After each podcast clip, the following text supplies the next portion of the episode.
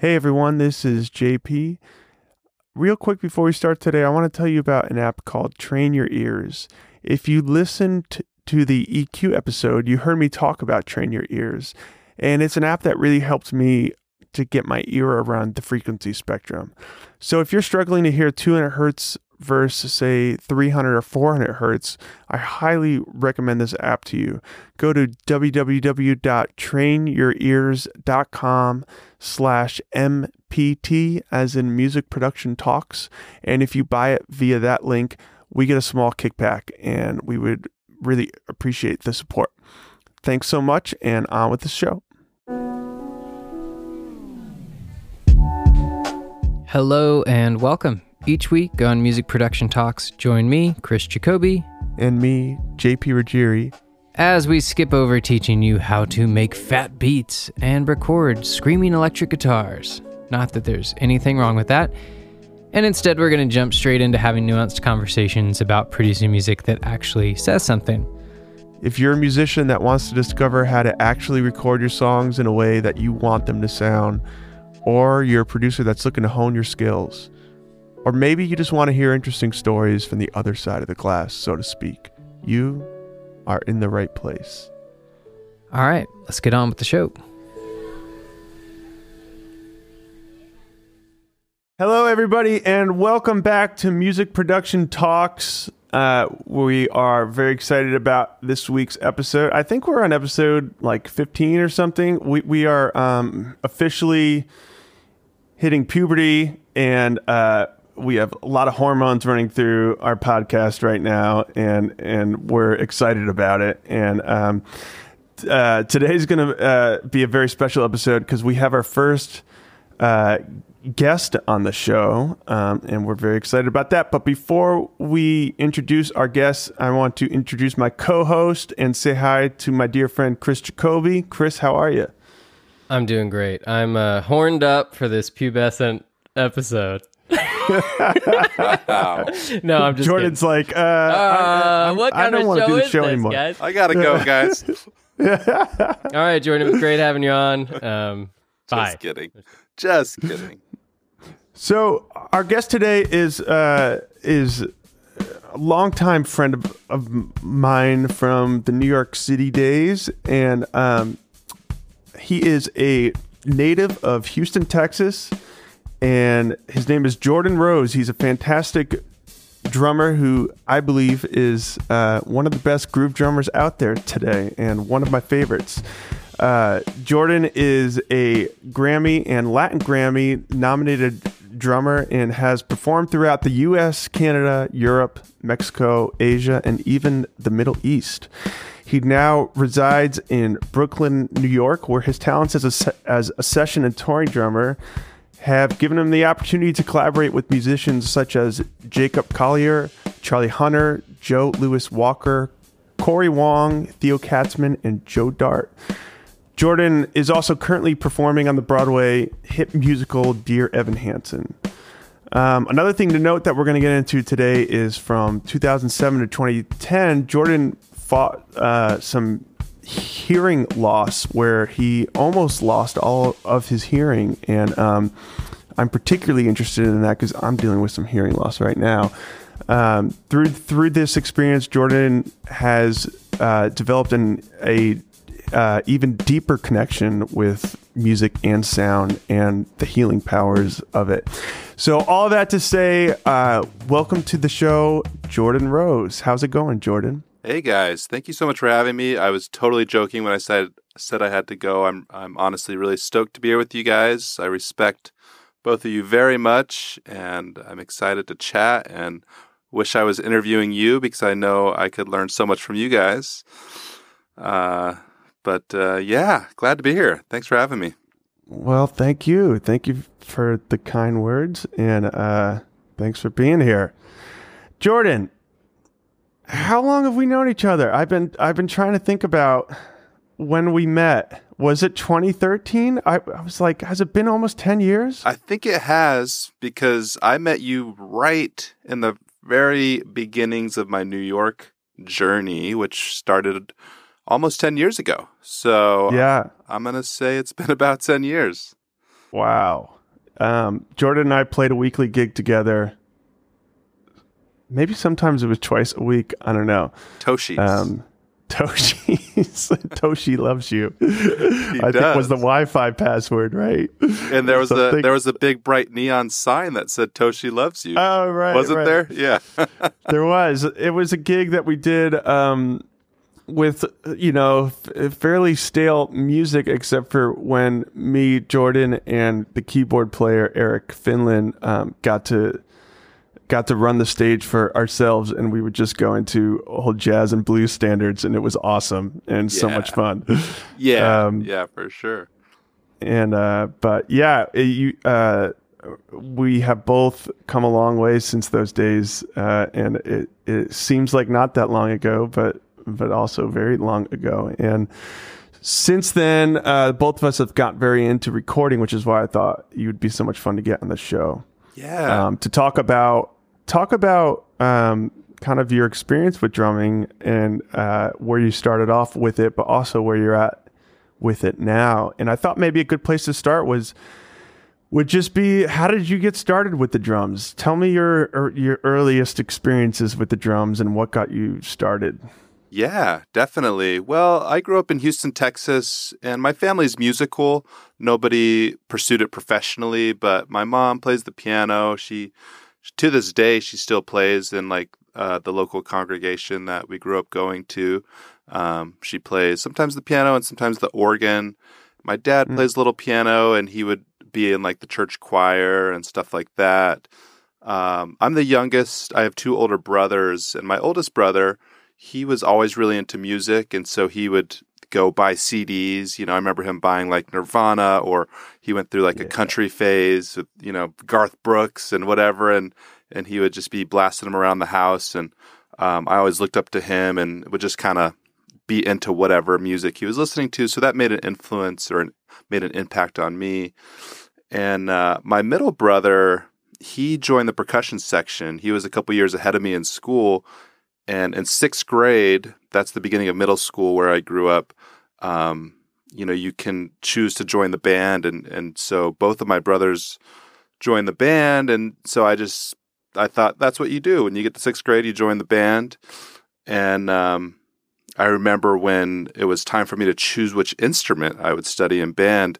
Uh, it was like a big event. You would go to the school. You know, you're still in elementary, still in fifth grade, but you go to the big middle school. You meet with the band directors and let them know what instruments you're interested in, and then, you know, they they uh, I guess give you permission to, you know, play whatever instrument. Um, but I remember my mom on the drive over there. She was like, "Now, honey, like I know you want to play percussion, like."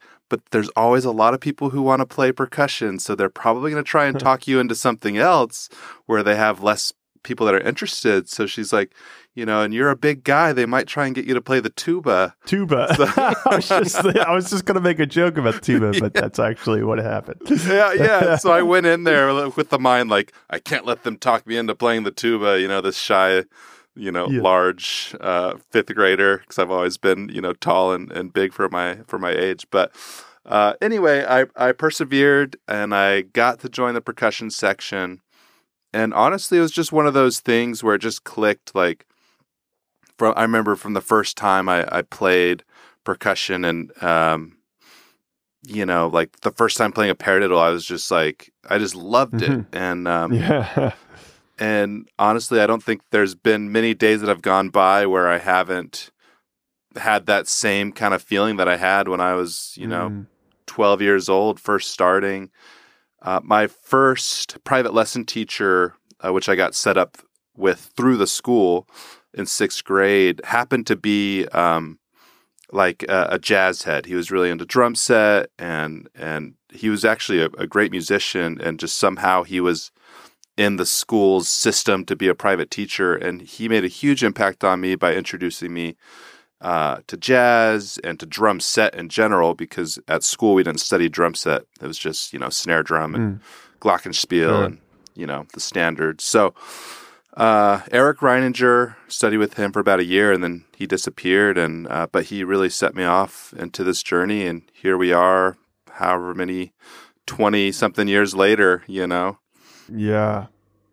Wow. So, um,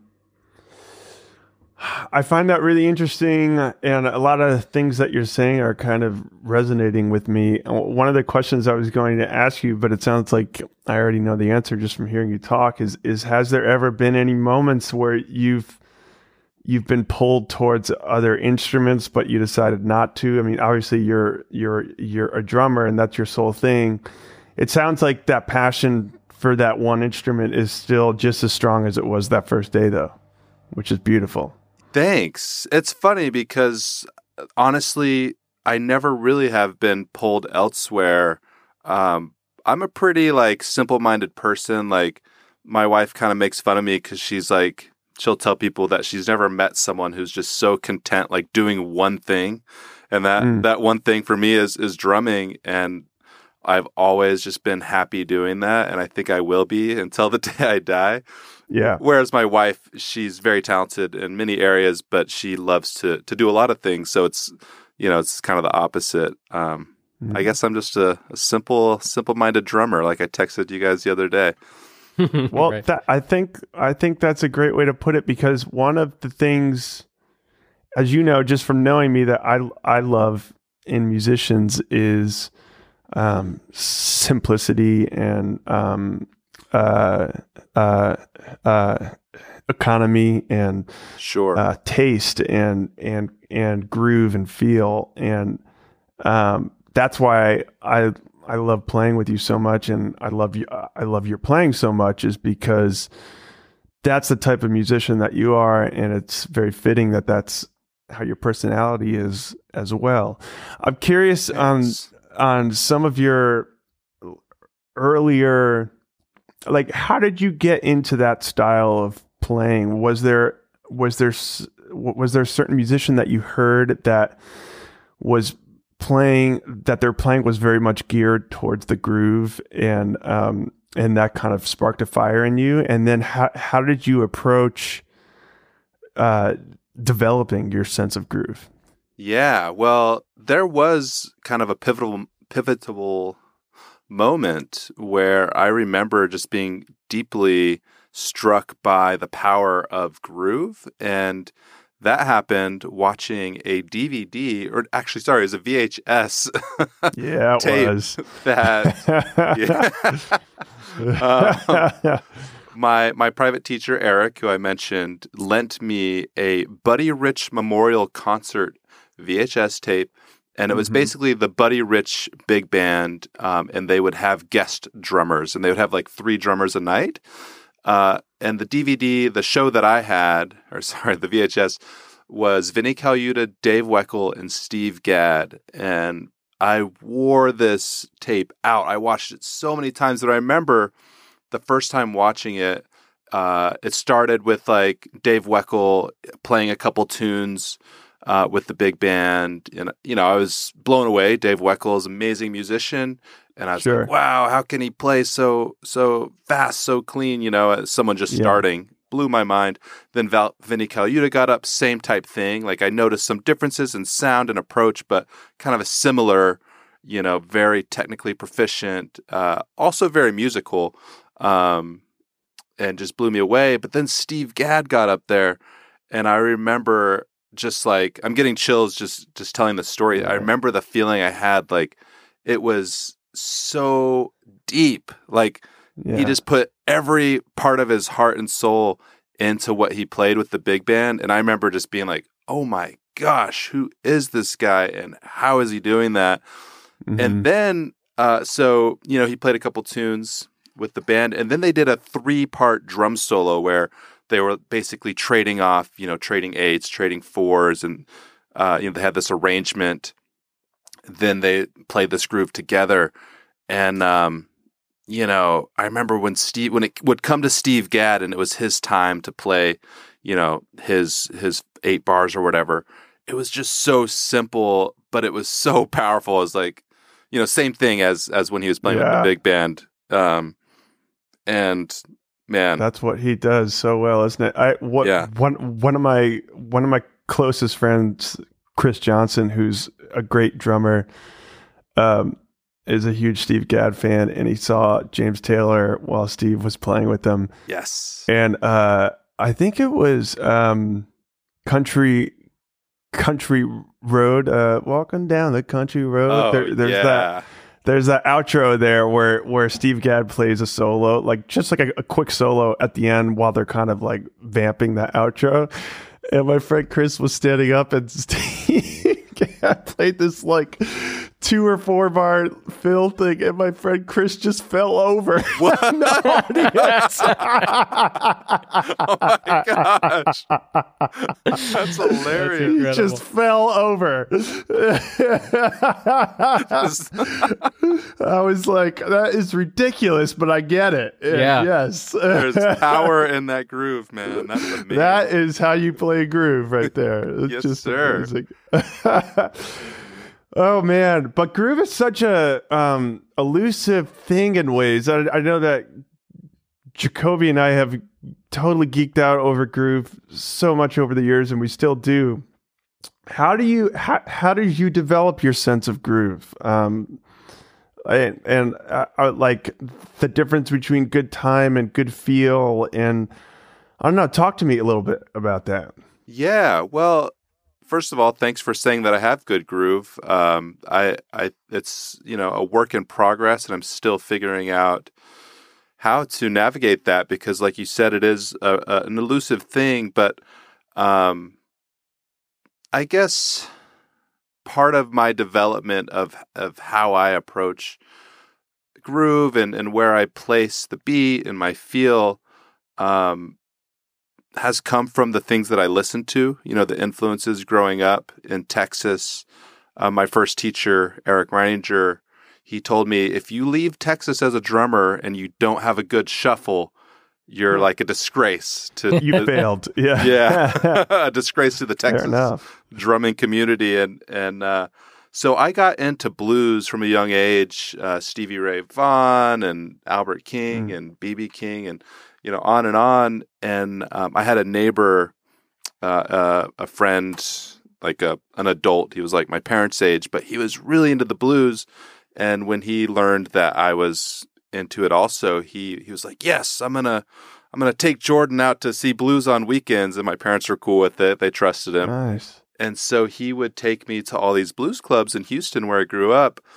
And I would just sit there and I remember being really um, just kind of blown away by how these drummers and some great drummers, you know, there was bands that would come from Austin, just great blues drummers, but they would play the same thing over and over again Yeah. and it was so consistent but i just remember the feeling it brought to the room you know people were dancing i remember it made me feel good and uh, that really made an impact on me just seeing how the repetitiveness of a groove can uh, can make an impact and and can make you know make you feel a certain way so i think those early experiences in my teenage years kind of helped me realize like I can play the same thing over and over, and that's that's gonna uh, that's a good thing, you know. Whereas I think Mhm.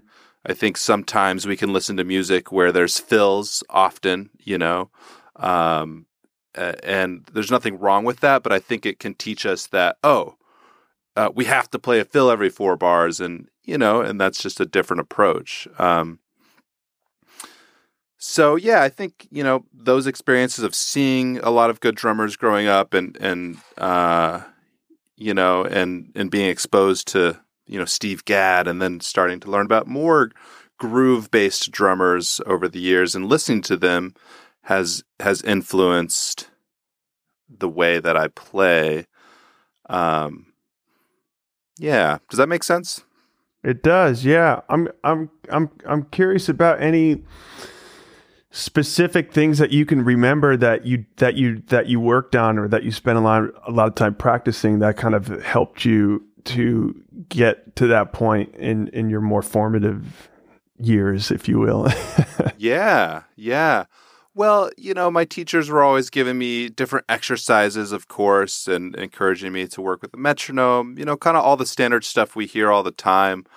I, I think there's a reason that we hear it all the time because it just kind of works. You know, it's important to work on those things. But uh, you know, one of my other teachers after my first teacher, this uh, a gentleman named Joel Fulgham, who I studied with for uh, most of my high school years, and and we we're still in touch to this day. He's a great mentor of mine and an amazing drummer and amazing teacher. But he always he said he never wanted to give like an exercise without it having uh, an, a musically applicable, um, you know, application, I guess. So he would give an exercise, but then that. he would immediately put on a song and he would say, okay, this groove that I wrote down on this page, this is what it sounds like within the context of a of a band, of a group.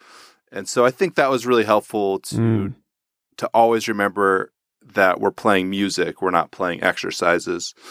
Um and we're playing music, we're not playing drums, you know. Uh Yeah, right. Wow. so he was really great at, at having a balance because also he you know he was a great technician and and he was hard on me about technique and about learning how to read charts and how to you know rudiments and, and the technical side of things but all for the purpose of making it so that you can express yourself and you can uh, you know play freer and smoother and I, I think all of those things help you groove better honestly Yeah. um, you know it's like if we're trying to write a book and we have all these stories in our mind but we don't you know know the alphabet or whatever it would be hard to put that book on paper Yeah. I, I, I was just talking the other day um, with a buddy of mine who's a great guitarist and pedal steel player. And I know that you guys know him, uh, Rich Hinman. yeah And we were. We were just talking, we were just kind of musing about the fact of like how easy it is to get caught up in practicing and forget that, like, Oh yeah, listening is such a huge part of developing yourself as a musician. Like sitting down and just putting a record on and really intently listening to it. And I, um, I, uh, I'm a couple days into reading the new Bill Frisell book that just came out about a month ago. It's great. But one of the things that is being talked about a lot is when he was a teenager and his uh, teacher he was studying with, like one of the main things that they that they did is his teacher would send him home with r- records to listen to of like Dizzy Gillespie and uh, you know all these all these players, Jim Hall and stuff, and and that was a huge part of his kind of training, if you will, was just absorbing himself in the music. It's a lot like, you know, if you're going to learn Spanish or something and you just sit in a classroom and learn the, the techniques of S- Spanish, but you don't ever go to Spain and absorb yourself in the language, you're probably not going to be fluent in Yeah. the language. Like you, you might learn to speak it and, you know, be able to carry on a conversation to a certain extent but you'll Yes. I don't think you'll ever truly become fluent unless you absorb yourself in the language and uh, I don't think music is any any different than that.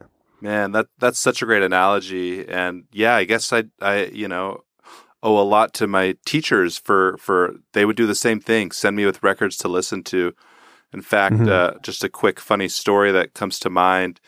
Um, I was you know I played sports growing up or whatever, and I was on the uh, you know freshman basketball like June you know B team or something. I don't remember, but we were on our way to a game and uh, had my little Walkman right and my teacher had sent me home with uh, a Duke Ellington. It was Duke Ellington, Charles Mingus, and Max Roach. I think the album's Mhm. called Money Jungle, and it's like Mhm. you know Oh, yeah. jazz, jazz trio. Like it's a beautiful album, but for like a fourteen year old, you know, Yeah, it's pretty deep. it's pretty obscure. But you know, like most most other people on my team were listening to just whatever was popular at the time. But I remember we we shared a bus with the cheerleaders, and uh, Diane, one of my friends who was a cheerleader, came over and and sat next to me on the bus. She's like, "Hey, man, you know what, Jordan? What are you what are you listening to?" She like took my headphones and put it on. What And I was listening fuck? to I was listening to you know Money Jungle, That's great. and uh, just It's a lot cooler than what I was listening to when I was 14. Oh well, I'm not saying I, I only listen to good things. I was literally doing it out of duty, you know, not because I just loved it, but because my teacher told me to. So I was like, oh, I should listen Yeah. to this. So sure. anyway, here I am on the the basketball team bus. The cheerleader listens to it, and uh, I don't think she talked to me after that. But No, that that was that. No. This guy's a psycho. Yeah. Yeah. so, um, I want to talk to you about your uh, your your um, ears, which I'm very interested in. Not not only selfishly, but also I just think um, I'm such a proponent in uh, the difficulties that we face as humans being turned into positive things um, if they're looked at in the in the right way. And we all have our difficulties that we face, and um, it sounded like that was a difficulty for you. Tell me what happened to your hearing. Yeah, well, when I was 19, I was living in Hawaii at the time, um, doing like the service trip for a couple of years, and um, I had like an ear infection um, that was really painful. I got some like ear drops. It it took the pain away, but I never got rid of that kind of clogged like water in the ear feeling. Um, right. and I just kind of, you know, I was busy, I focused on what I was doing, and I just kind of ignored it because it wasn't painful anymore. But it was annoying, you know, because it was just clogged. And eventually, uh, I don't know, six months later, I was talking to a friend out there. He was like, "Hey, you know, I I've been going to this doctor for this ear infection because I was telling about my ear." And he was like, "You should get that checked out because it could cause permanent damage." And I was like, "Oh, I don't even think about an ear infection causing permanent damage. I just assumed it'd be fine.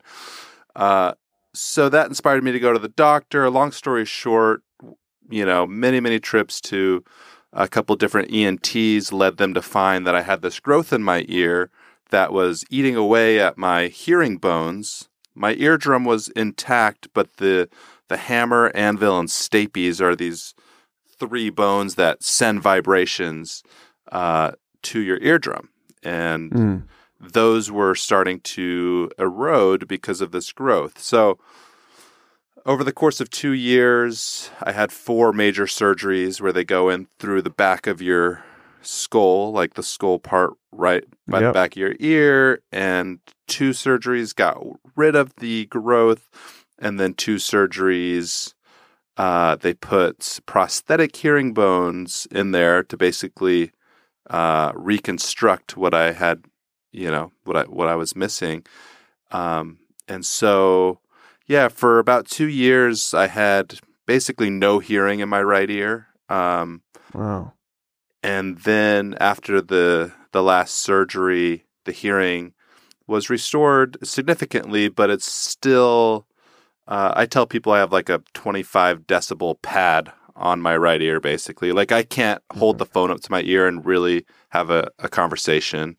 Uh, yeah. it's just really muffled. Um, and uh, you know that was a long time ago. That was over ten years ago, so I'm I'm used to it at this point. But it's definitely those two years were a, a huge trial, and you know struggled with a lot of uh, depression and and things geared towards that Mm. questions about well Yeah. you know Scary. it's very scary, as as you know, JP. You've been through a lot of things recently as well. So, um, but you know, those that experience honestly has taught me a lot about music, and and has also confirmed to me um, that music was the path that was right for me. Because Hmm. you know, when I was younger, uh, I knew I wanted to do music, but I wasn't sure if I should. You know, Yeah.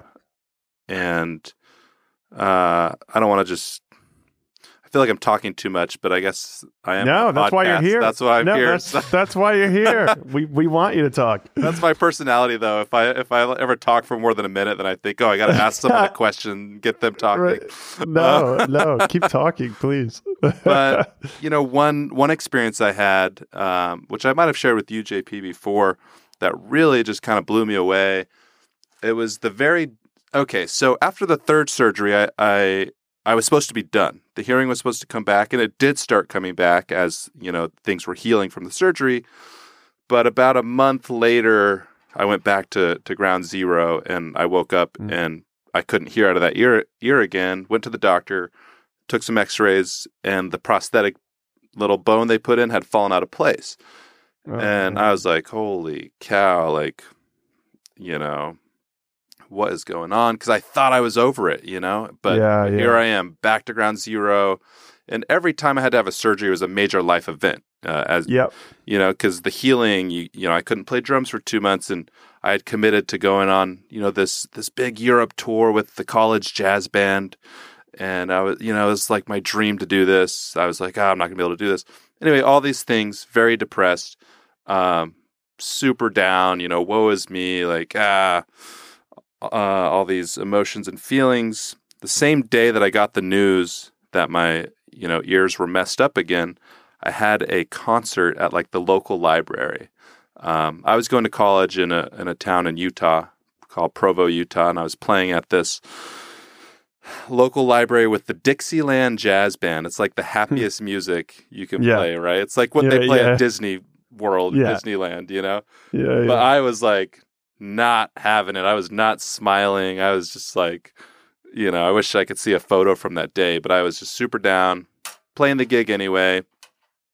After the gig, this uh, elderly couple comes up to me and the lady starts speaking and I couldn't really understand what she was saying. She had a funny, you know, timbre to her voice and and uh, interesting inflection and she was saying some things and then the husband kind of leans over to me he's like you know that's my wife she's deaf uh, and i was like oh Mm. okay and I, you know i listened a little closer and and she put her hand on her heart and she said you know I, i'm i'm deaf i couldn't hear the music but i could feel it in my heart you know thank you for playing Damn.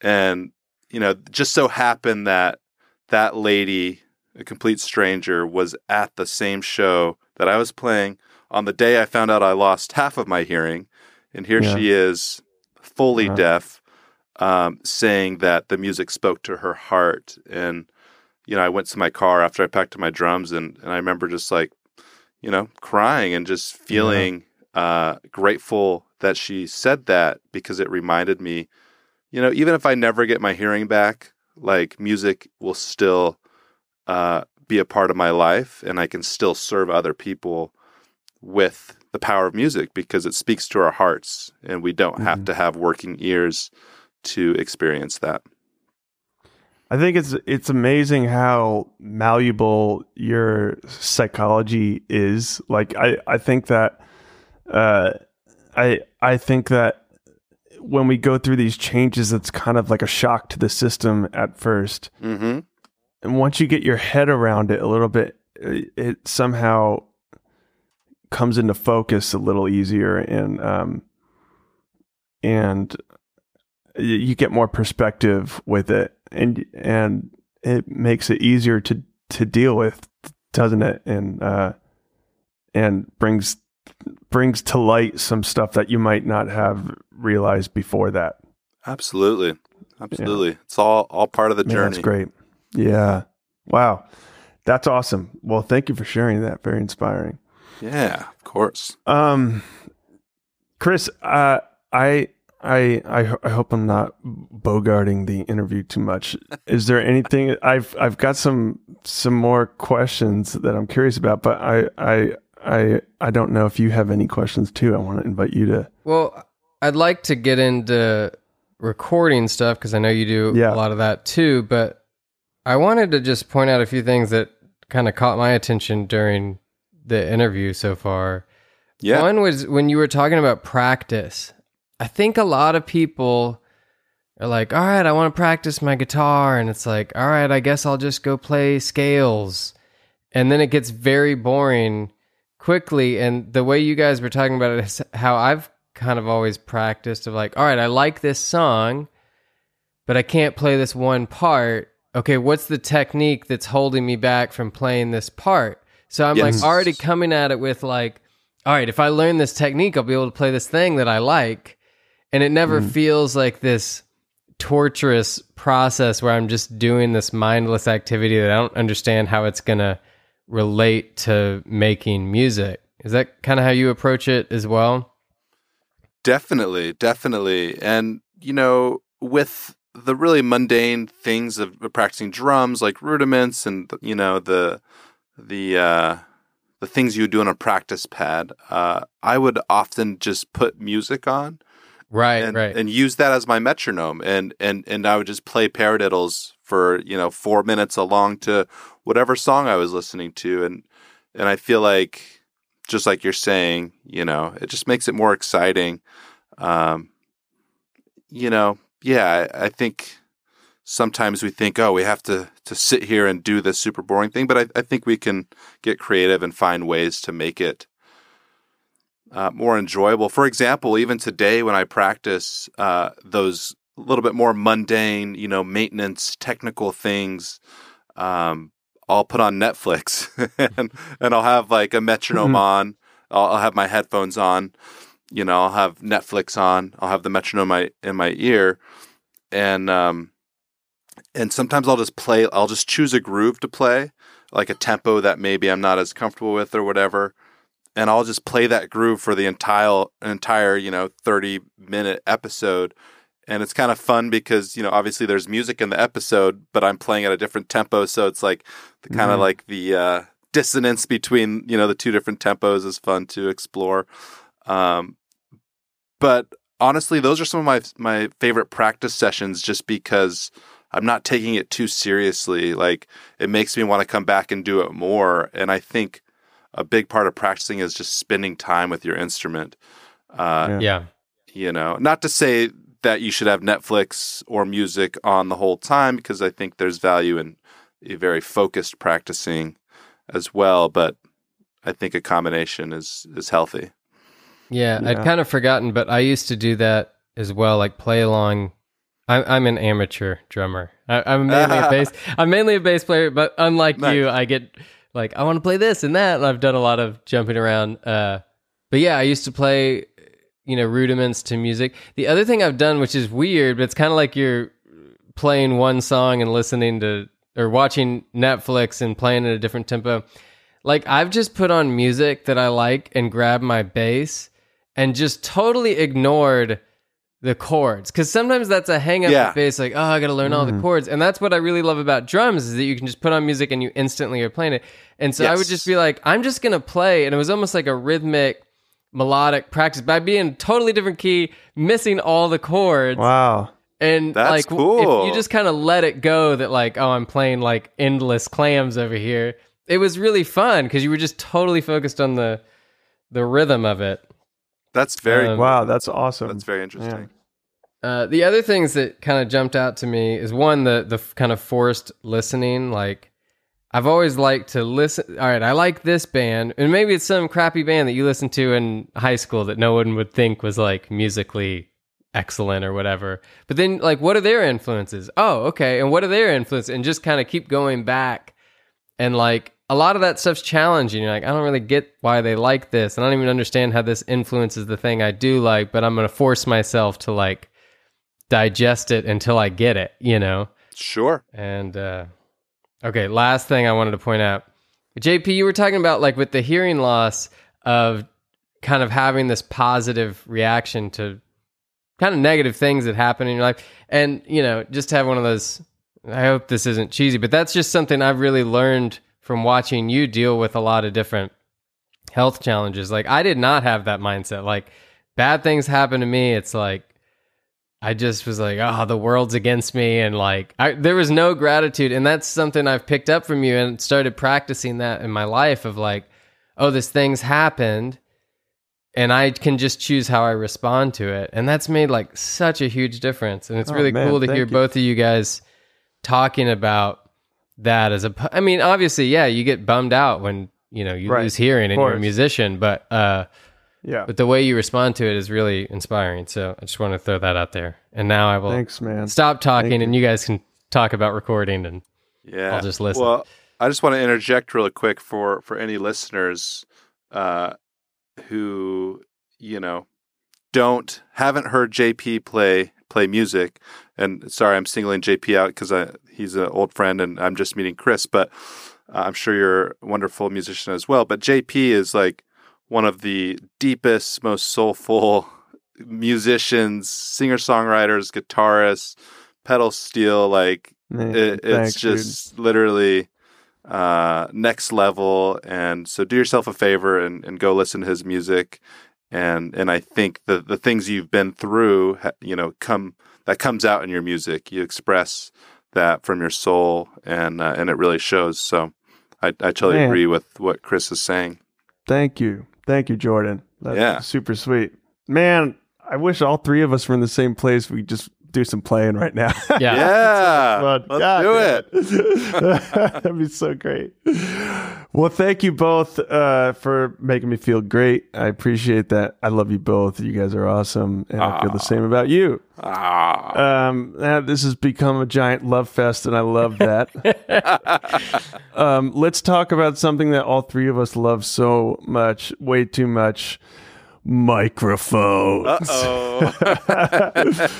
Jordan and I have spent many a hour on the phone, ma- many a hours on the phone talking about microphones, and Lord knows Jacoby and I have spent probably whatever Jordan and I have done times it by two. Well, we've spent I don't know at least three hours of this podcast talking about it Yeah. the past couple. of weeks. yeah. um, Jordan, you you have some very cool microphones. Um, some old RCA's, a set of Coles 438s. You've got you've got the goods. Um, talk to me about some of your favorite microphones. Talk to me about some of your favorite microphone setups that you do in your home studio because I, I know that you do a lot of recording out of your uh, apartment in Brooklyn. Yes, yes. It used to be my apartment, but about a year ago, I moved into a rental space, a little bigger, soundproof. Don't have to worry about neighbors, uh, and that's where I am currently talking to you guys. And so that, Nice. that was a nice upgrade.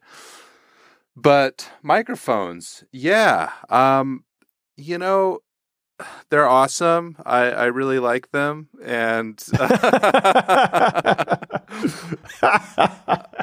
you know it.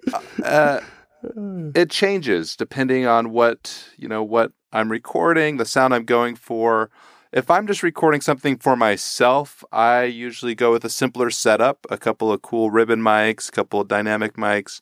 I like the kind of warm, you know, fat, crunchy uh, sounds that I can get out of ribbon mics. But oftentimes I'm recording for someone else remotely, and so I like to send options to let them choose on the other end, you know, what what they want. And so right now I kind of have this like template set up and I had an engineer friend of mine uh, who's my studio neighbor, Chris Weingarten, really fantastic engineer, mixing, mastering engineer. And so he helped me kind of set this up and it's you know, it's a combination of things. I have a a couple of different room mic options. I have a stereo ribbon mic in the room, uh, uh, a, a AEA R88, which kind of just blows me away. That mic's amazing. Yep. Chris uh, has got that mic and it's it's it's so good. I was I was so using good. mine yesterday actually, and I was like, God, this mic is just incredible. It's incredible. Yeah, it's it's really really great. Uh, and then obviously the Coles, they'll usually live uh, as a stereo pair of overheads. I have them in kind of a Glyn Johns or Recorderman uh, technique right now, where there's a mono overhead and then uh, one like above my right shoulder, uh, Mhm. equidistant from the kind of like the midpoint of the center and the kick. Um, but I also have a pair of pencil condensers, nothing special. It's uh, Rode NT5s with the Michael Joly mod capsules. Mhm. So they just sound, uh, you know, much better than just the straight up NT5s. I'm looking to upgrade those at some point, but th- they sound good and, and, you know, just add a little bit more uh, sparkle and clarity to the Coles. So basically, I've got those in an XY, and I tell people like, you know, you could use that as a stereo overhead and then mix in the mono Coles, you know, as a mono Mm-hmm. overhead, or you could not use the pencils and use the stereo recorder man setup Coles, you know, if you want that warmer sound.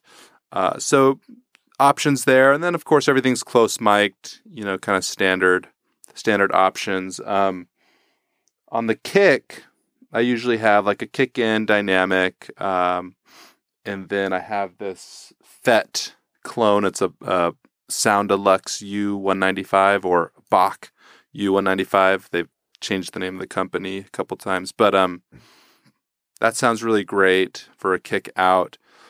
Um, but uh, yeah, recently I I acquired a couple of old RCA ribbon mics from an estate sale. I got a RCA 44B uh, and an RCA 77 um, and had them re-ribboned and fixed up by uh, Cole. Cole Picks Vintage. He's based in Nashville. Amazing mic tech. Um, and the 44, I recently I've used it in a couple different places, like kind of a mono room. Sounds amazing. But on the last session I did, I used it as a kick out mic Mm-hmm.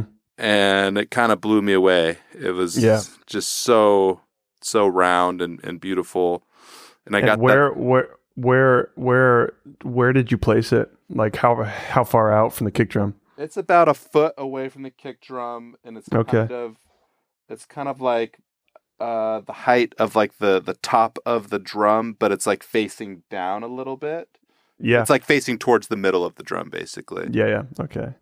I I I wouldn't be surprised if you could use that as just a mono mic for the whole kit, and it Yeah. would sound killer. Yeah, I know a lot of people have done that. Yeah, and Yeah. it it does it. It just it has a really amazing spectrum. You know, all the lows, it gets some nice smooth highs, and it's just fat and and delicious. Wow. Yeah. Yeah, JP and I were talking about uh, that Alabama Shakes record, Sound and Color, and we were looking into that, and apparently, probably half the drum sounds are just a 77 in the middle of the kit, like heavily affected. Like they recorded all the mics and then just muted them. So, Yeah. Really? yeah. Wait a second. And then, a yeah, the- uh, seventy-seven or a forty-four? A 77, just the in the pill. middle of the kit. And then I think they put up a piece of foam to keep the ride keep the ride bleed in check. And then the other half of the album they just did like a what was it, a 57 or something just on the floor Yeah. or like under the snare Yeah. or something. Crazy. And then just blew it up with EQ and compression and I gotta send you saturation. this. Um, I, I, I gotta send you this uh, article on that album. A- Actually, we'll we'll uh, we'll put it up in the show notes because I'm sure other people would be interested to read it. But it's it's very in depth about that album, wow. um, and it's great. It's t- totally totally killer. Um, but yeah, the way that they mic the drums are is pretty surprising. Not not what you would think when when you hear it. That's um, amazing. Yeah, very cool. So add that into your list of 20 microphones you put it on the kick for people. And you could just use this one, but you know, yeah, right. yeah, exactly, exactly. Man, um, yeah. Uh, Chris, do you have any any uh, anything you want to say? Um, I guess just maybe you know if somebody wanted to, I guess JP listed out a lot of people that you've played with, but um, if people wanted to like hire you as a remote drummer, how do they go about doing that? Yeah, so uh, they can hit me up on Instagram or email. Um, you know, and yeah, I, I I'd love to to talk. Um, I, I've been doing that quite a bit uh, throughout the pandemic and and even now. Um, so would be happy to to talk.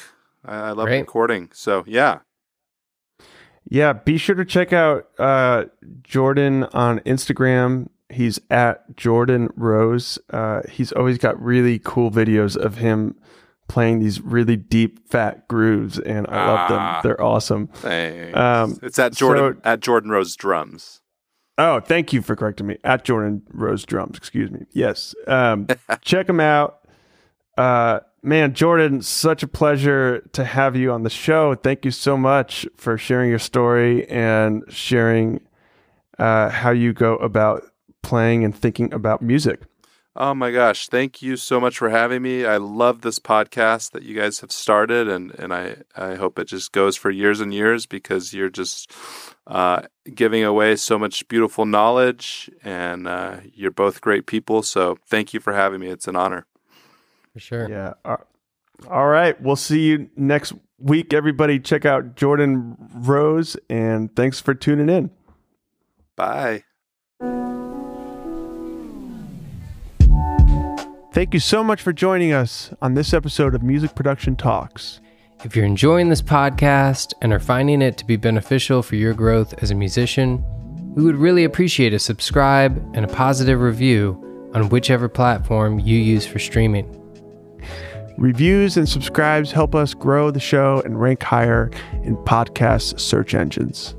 Thanks so much again, and we'll catch you next time.